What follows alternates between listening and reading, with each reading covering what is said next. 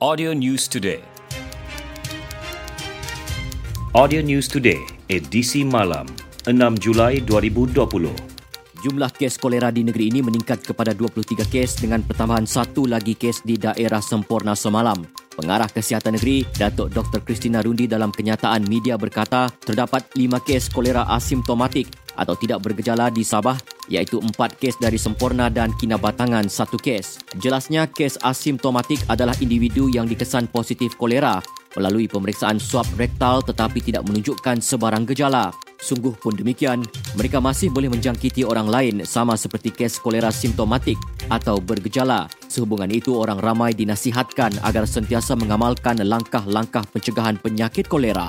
Seramai lapan belas ribu tujuh ratus ibu tunggal di negeri ini berjaya didaftarkan dalam Sistem Maklumat Wanita Sabah sejak dibuka pada lapan belas Mac lalu. Pengarah Jabatan Hal Ehwal Wanita Sabah J H E O A, Mastura Jamrah berkata, daripada jumlah itu dua ribu lima ratus layak disalurkan bantuan keuangan sebanyak tiga ratus ringgit secara one-off daripada pihaknya. Sementara itu, empat ribu menerima bantuan daripada beberapa agensi lain, manakala tiga belas ribu lagi akan disemak selepas tarikh permohonan ditutup. Selain bantuan, J H E O A turut menganjurkan pelbagai kursus bagi meningkatkan kemahiran golongan berkenaan. Antaranya penjagaan warga emas serta kursus perniagaan dalam talian yang akan dilaksana dalam masa terdekat. Beliau berucap demikian dalam Majlis Pengagihan Bantuan Kemanusiaan covid sembilan belas kepada ibu tunggal di Sandakan. Penyampaian bantuan disempurnakan Menteri Kesihatan dan Kesejahteraan Rakyat, Datuk Frankie Poon Ming Fung. Pertubuhan Keselamatan Sosial Perkeso Negeri Sabah terus komited membantu golongan yang memerlukan menerusi tanggungjawab sosial korporat dengan memilih Yayasan Dakwah Islamiah Malaysia Yadim Sabah sebagai rakan strategiknya. Pengarah Perkeso Sabah, Doktor Muhammad Ali Hindia berkata, program tahunan itu dikendalikan Badan Hal Ehwal Islam B H E I Perkeso Sabah. Menerusi program itu, Perkeso menyerahkan barangan keperluan asas termasuk pakaian dengan nilai anggaran seribu ringgit hasil sumbangan ikhlas warga Perkeso kepada Yadim Zon Sabah untuk diagihkan kepada golongan yang memerlukan. Beliau menyatakan demikian selepas majlis penyerahan sumbangan B H E I Pejabat Perkeso Sabah kepada Yadim Sabah di Kota Kinabalu. Sementara itu, pengarah Yadim Sabah, Haji Samin Ongki berkata, sumbangan tersebut akan diserahkan kepada golongan asnaf, miskin, ibu tunggal dan mereka yang kehilangan pekerjaan dan memerlukan. Sumbangan akan diagihkan Jumaat ini, bermula di Pensiangan, diikuti Ranau dan Paitan. Pematuhan prosedur operasi standar S O P yang dilaksana di tadika seluruh negara sejak dibuka satu Julai lalu mampu dijadikan nilai tambah yang boleh dipelajari murid sebagai input dalam kehidupan seharian. Menteri Pembangunan Luar Bandar, Datuk Doktor Abdul Latif Ahmad berkata, pematuhan baik norma baharu juga penting dalam memberi keyakinan kepada ibu bapa untuk menghantar anak ke tadika. Datuk Doktor Abdul Latif berkata demikian dalam sidang media sempena lawatan kerja ke tadika Kampung Muhibah Beaufort.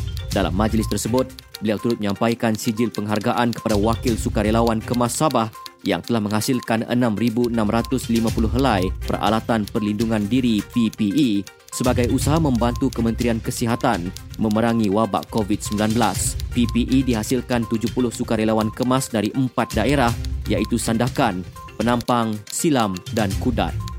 Jabatan Kesihatan Negeri Sabah J K N S mengingatkan individu yang kembali dari luar negara agar menjalani ujian covid sembilan belas seperti yang diarahkan. Pengarah Kesihatan Negeri Datuk Doktor Christina Rundi dalam kenyataan media berkata, ia penting bagi memastikan tidak berlaku penularan jangkitan dari luar negara. Tegasnya, tindakan undang-undang akan diambil ke atas mereka yang gagal mematuhi arahan itu. Menurutnya, jumlah kes covid sembilan belas bagi Sabah adalah tiga ratus tujuh puluh lapan kes dengan pertambahan dua kes dari daerah Kota Kinabalu dan Keningau semalam. Kes yang dilaporkan di Keningau merupakan seorang wanita bukan warga negara yang baru balik dari Pakistan. Wanita itu telah menjalani ujian saringan covid sembilan belas di lapangan terbang antarabangsa Kuala Lumpur dan dikesan negatif ketika itu. Kes telah diarahkan untuk menjalani kuarantin di Keningau yang mana ujian covid sembilan belas disahkan positif. Kes itu dikategorikan sebagai kes import A, iaitu jangkitan dari luar negara dan telah dimasukkan ke wad hospital Keningau.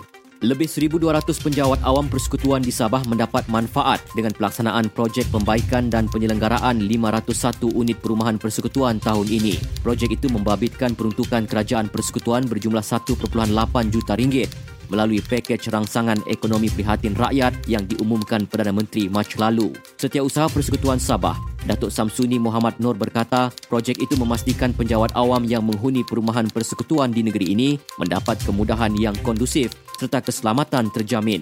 Ia juga memberi peluang kepada kontraktor tempatan kembali menjana pendapatan selepas operasi terhenti ekoran pelaksanaan Perintah Kawalan Pergerakan.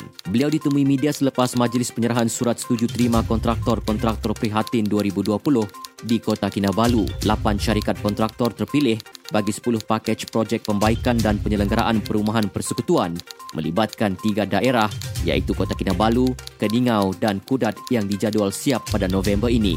Lembaga Kemajuan Tanah Persekutuan Felda Wilayah Sabah sentiasa memberi keutamaan kepada pembangunan masyarakat peneroka. Selain mengusahakan tanaman kelapa sawit, lebih banyak peluang baharu diwujudkan untuk membolehkan peneroka menambah pendapatan. Antaranya, program pembangunan peneroka P P P yang kini mula membuahkan hasil. Pengurus Besar Felda Wilayah Sabah, Hasrin Ismail berkata, program P P P membuktikan kerajaan sentiasa peka dengan keperluan peneroka selain sebagai langkah mengembalikan reputasi dan prestasi Felda.